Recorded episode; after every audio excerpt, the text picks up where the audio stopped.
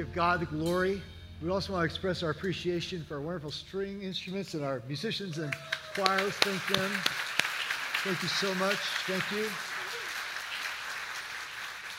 So we had Vacation uh, Bible School Power Up. You see all of this here. I didn't grow up playing a lot of video games. I don't know about if you, if you did, but apparently I was typecast as an Italian American immigrant named Luigi. And, uh, and Lindsay was playing Mario, my, my brother, we long lost brother. And now look at, look at this. This is just terrible. This is so undignified. So the children were told if they raised, uh, collected 300 pounds of school supplies, then Pastor Pete would get slimed. And this, this slop was made of instant pudding. Yeah, okay, Bodwell, I hear your woos. This, uh, it was made of instant pudding, uh, milk, applesauce, and green dye. And so imagine on Thursday when these children, little kids, when they hear, well, kids, we only have 200 pounds so far, and they race home.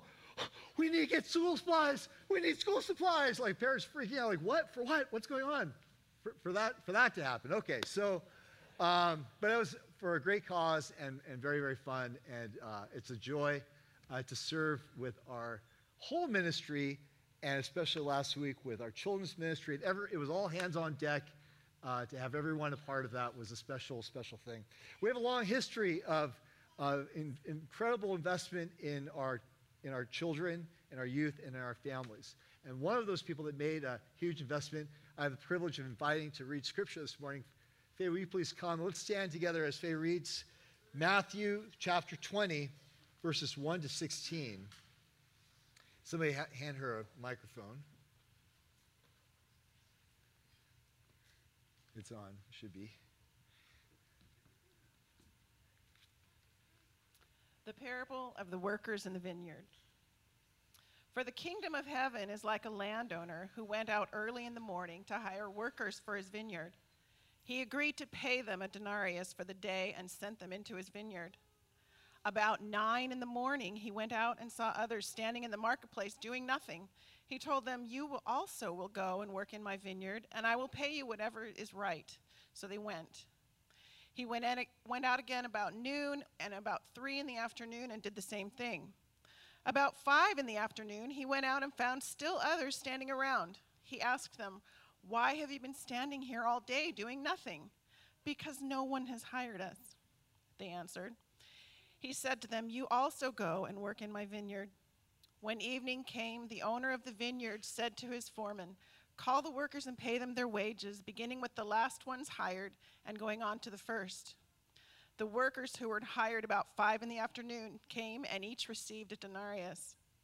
So when those came who were hired first, they expected to receive more, but each one of them also received a denarius. When they received it, they began to grumble against the landowner. These who were hired last worked only one hour, they said, and you have made them equal to us who have borne the burden of the work and the heat of the day. But he answered one of them, I am not being unfair to you, friend. Didn't you agree to work for a denarius? Take your pay and go. I want to give the one who was hired last the same as I gave you. Don't I have the right to do what I want with my own money? Are you envious because I am generous? So the last will be first, and the first will be last. The word of the Lord. Thanks be God. Thank you. Please be seated.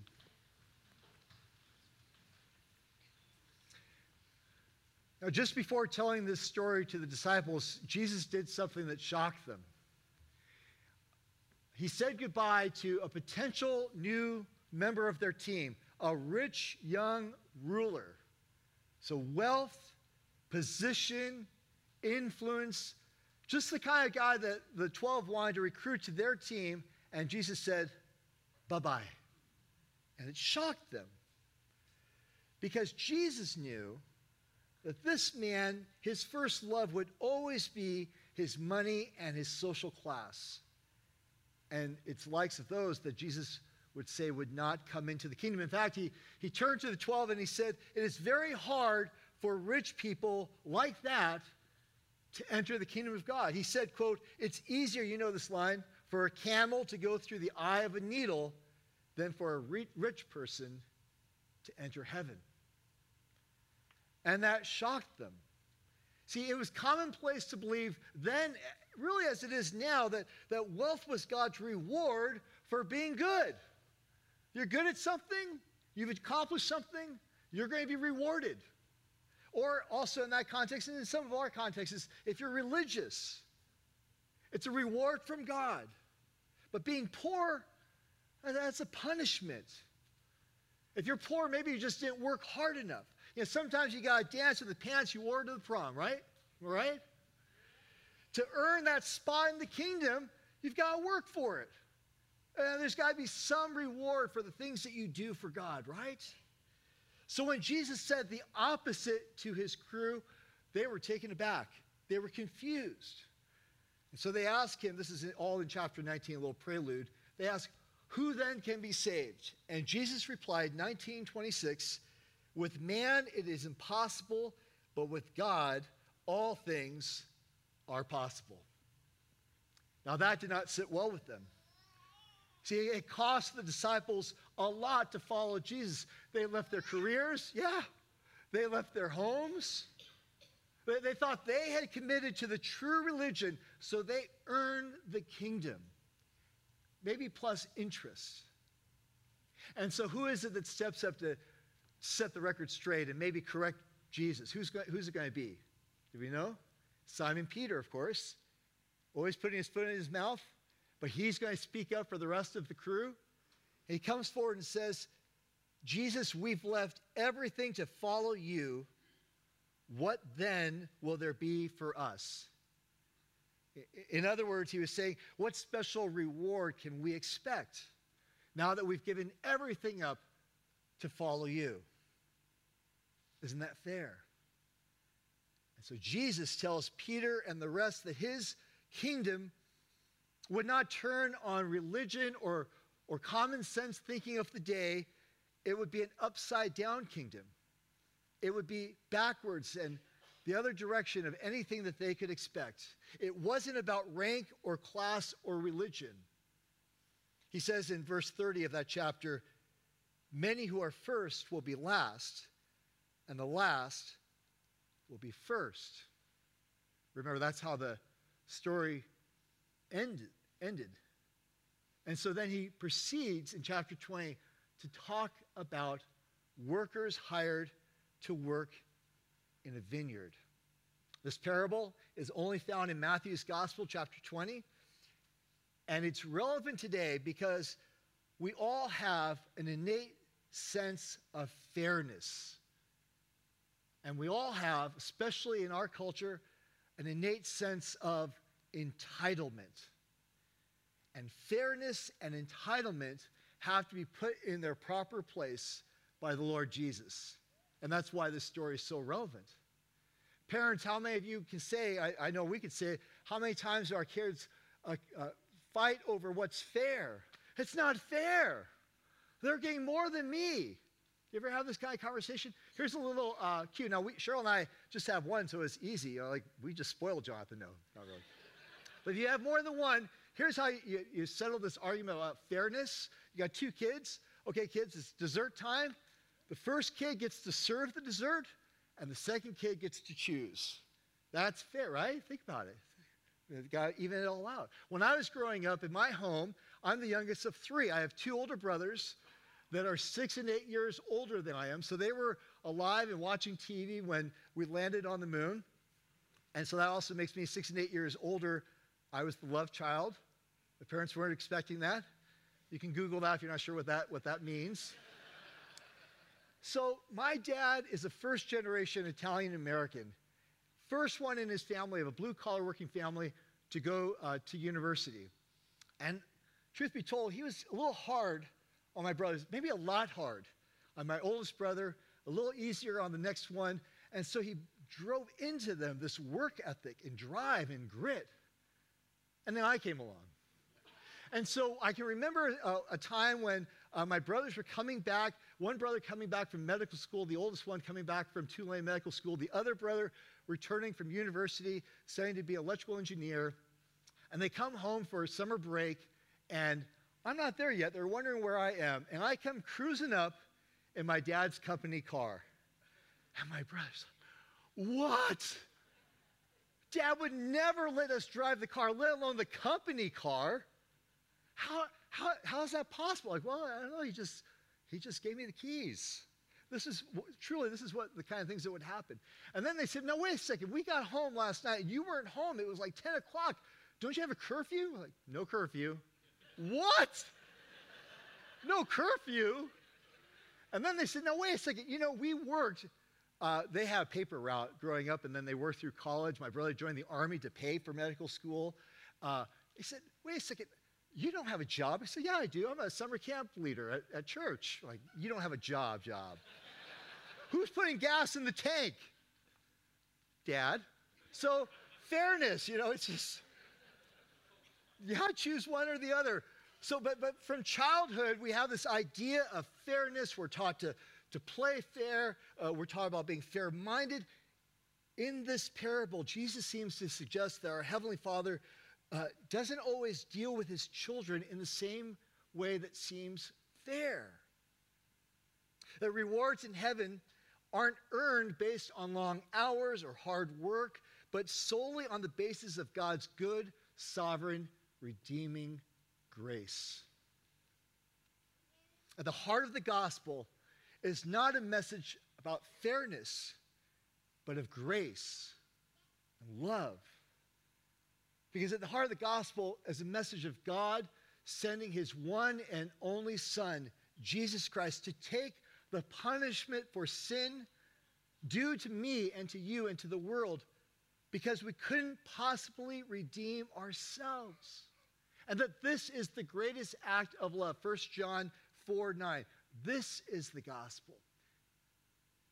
It isn't fair, is it? Life isn't fair. When we grow up, we learn that lesson.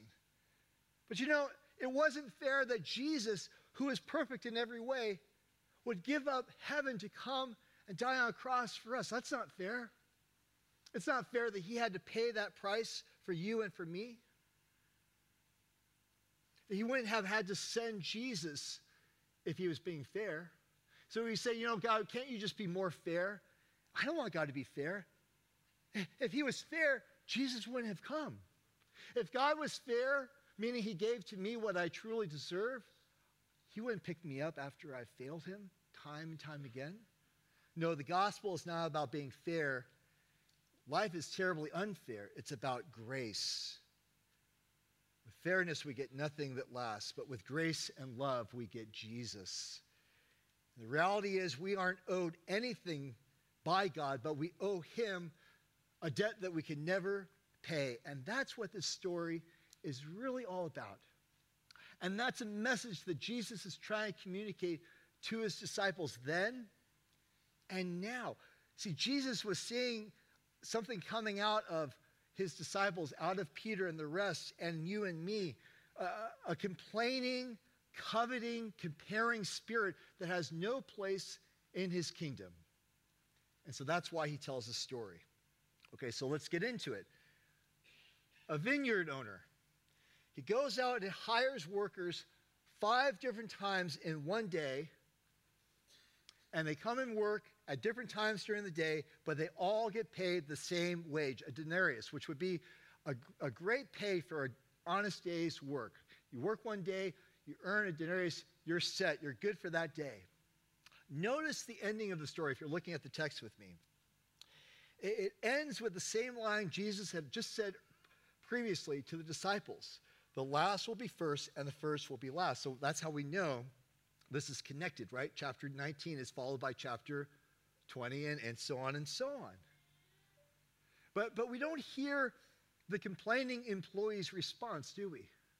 It sort of just sort of ends, and it's open to interpretation. In the same way, the, the story of the prodigal son and the father at the end of the story is pleading with his older son to come in to forgive his younger brother who's been blessed, to, to not be crossed, to not be coveting and comparing. Just come in and celebrate this brother of yours who is lost and is now found. And the story just ends. We don't know his response.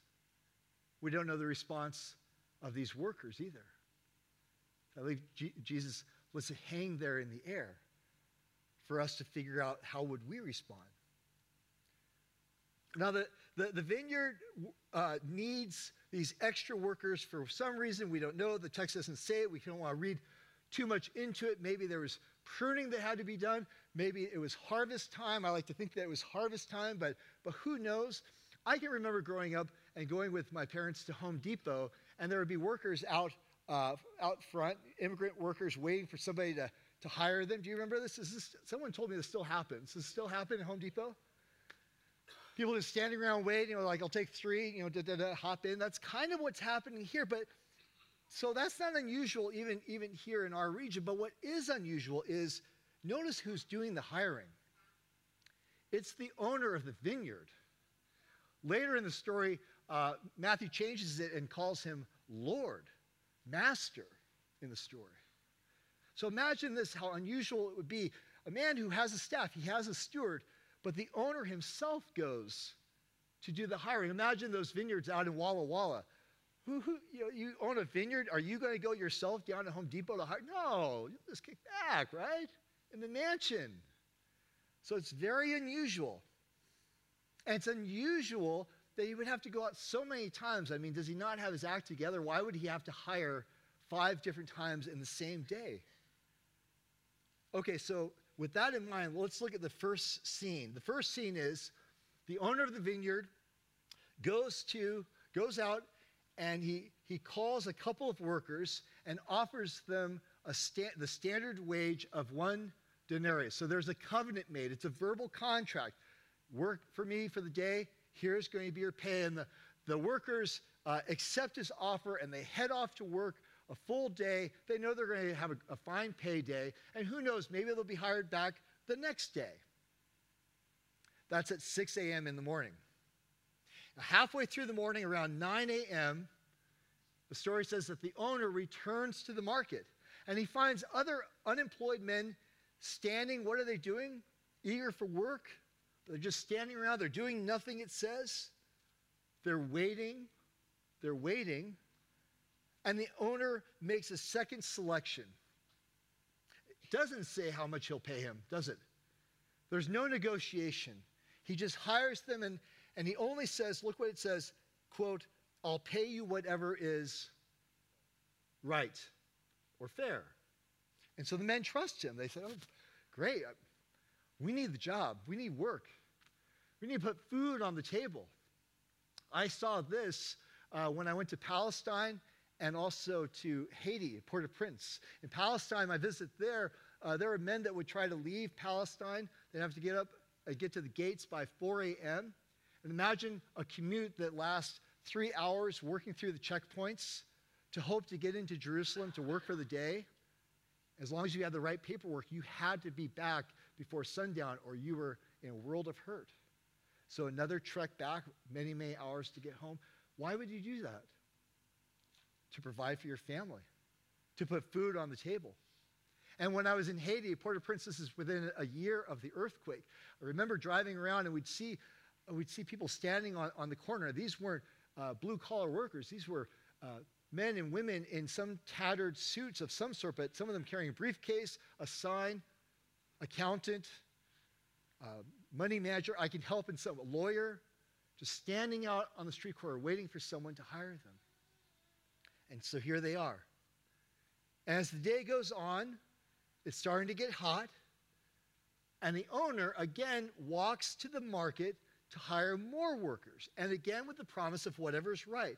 So it happens at noon, again at 3, and then at the end of the day, it's 5 p.m. There's one hour left on the clock. What does he do? Why is he doing it? the only conclusion I can come to is he's doing it out of compassion. He could go that morning, 6 a.m., hire all of them, all that he needs, but he sees them time and again when he returns to the marketplace not getting hired. So I imagine him going to the marketplace, hiring the workers that he needs, probably the most fit, the ones that stand out, going about their day, and then thinking, I wonder if all the others got hired. We go check it out. Because those men need to put food on their table. Lo and behold, they're still standing around. So it hires some more. Okay, let's go. The rest of you, I'm sure someone's going to be here eventually. I, I see a compassion. That's why he asks that last group, What are you still doing here? And they say, We're waiting to get hired. Imagine that last group. Are they the most physically fit? Mm, probably not, kind of scrawny. You're like, baby. But it's out of compassion that he hires them. That each time he'd go back and see these men standing, waiting to be hired. Five groups of workers are hired. With, with the last group, and listen, we're talking about one hour before sign How long would it take to walk from a marketplace out to the vineyard, figure out what you're supposed to do? I mean, how much actual work did they do? Not very much, we can imagine. And the big moment comes when it's time to get paid. We're introduced to the steward, so there is someone else. There are other staff members present. And the owner, who's now the master, known as the master, he says to the 6 a.m. group standing there, You're going to stand here and watch as my steward pays everyone, starting with the 5 p.m. crew, a day's wage. Now, if the owner wanted to be really generous, couldn't he have, have started with the 6 a.m. group and say, Here you go, here's your pay, thank you so much? They head off, and then the next group, Hey, come here, I'm going to give you the same amount. Wow, keep it anonymous. Don't forget my name. You love how people make anonymous donations, but they make sure everyone knows who they are. And then so on and so forth. And so then the last group gets the same pay. Wow, that would be really special. Or they could be, he could be really great. And this is what the, uh, the spokesman says Hey, you want to pay in reverse order? That's fine. You want to be so generous to pay these guys that only worked a fraction of an hour, a full day's wage? Fine. If you came in at 6 a.m. or 9 a.m., how much would you expect to be paid? Some multiple of that, right? But he doesn't do that. He pays them all the same amount. And when we get to the last group, the 6 a.m. group, that's the first group, they're angry. They say, This isn't fair. This isn't fair, even though it was according to the verbal contract. That's right. So, why cause the trouble? The master wants those who worked all day to see the grace that he's extending to the others. And so there's a representative. Funny, remember, there's someone who steps up for those that work 12 hours. Remember the scene we just had? He says, Not fair, we should get more. Now, no one in this story is underpaid in the parable, right? They're all actually overpaid, not underpaid. Because you see, of course, the guys that come in midday, three and, and five, they're definitely getting overpaid. But the 6 a.m. crew, when they were hired with that contract, they expected just their little group was going to do all the work all day to get paid. And then every three hours, some more workers showed up, some fresh bodies. They're not being underpaid, they are being overpaid and Jesus is giving his disciples a kingdom equation of grace, not fairness, which they resent because they believe they've earned more. And at the point, you notice it's not about money. There's a point where it says, You have made them equal to us. Look at the three questions from the master to these disgruntled workers. I'm not being unfair to you, friend. First question didn't you agree to work for a denarius? Didn't I, don't I have the right to do what I want with my own money?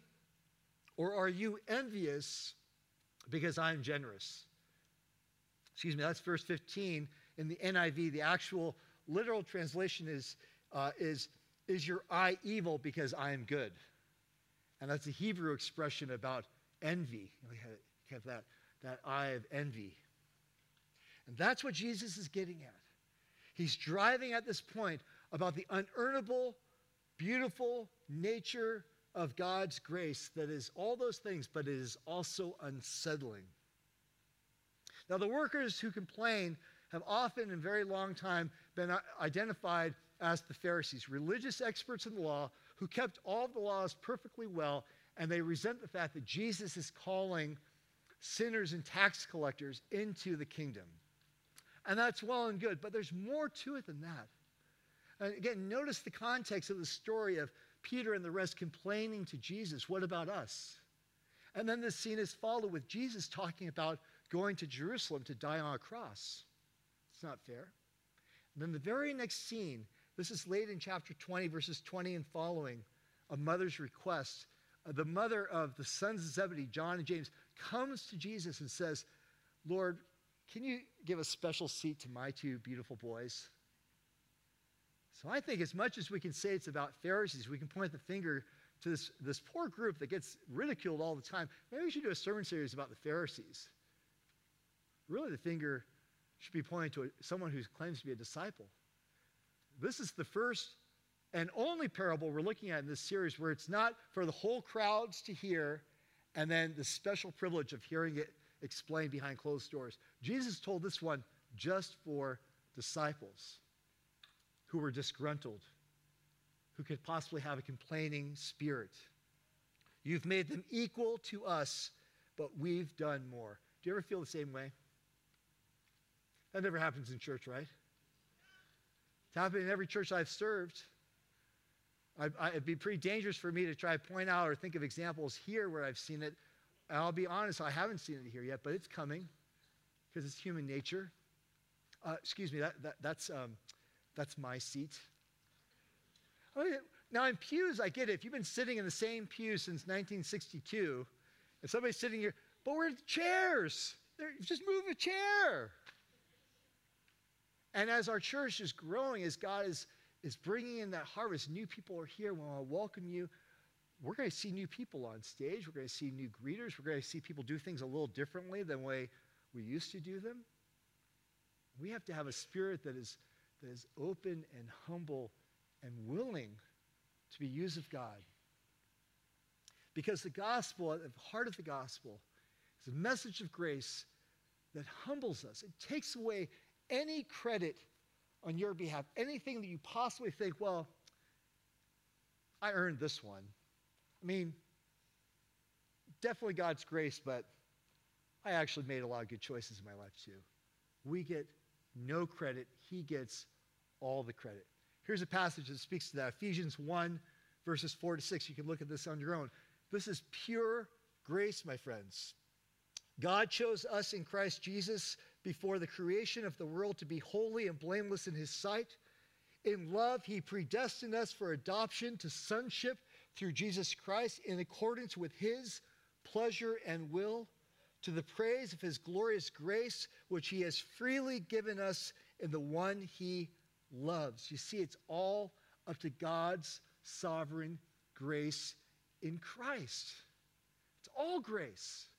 The same grace that saved Simeon and Anna, who held baby Jesus in the temple, is the same one who saved the sinner on the cross, who was minutes away from death, who cried out. And Jesus said, Truly, you will be with me in paradise. Interesting note. Three days later, where was Jesus? Back on earth. But he was in paradise. Jesus opens the way to heaven to believers who die today, just as he opened it up to Abraham, Isaac, and Jacob thousands of years ago. It's all his sovereign grace. And you know what's beautiful? What's so amazing about grace is the owner of the vineyard, the master, is still looking to hire. He's still coming to the marketplace. I'll take you and you and you and coming again and again to hire us, to call us, to bring us to Himself. God comes to where we live, and He loves us where we are. So the decision to pay all the workers the same as an act of mercy, it, represents God whose grace and love are abundant uh, and they are based upon His choosing. Just as the owner has the right to to do what he wants with his money. And he asks these three questions about, about don't I have a right to do what I want with my money? Are you having trouble with my generosity? It's the same message throughout the Gospels. It's the same message in Romans chapter 9, verses 15 to 16. Let me read that to you. We're almost done.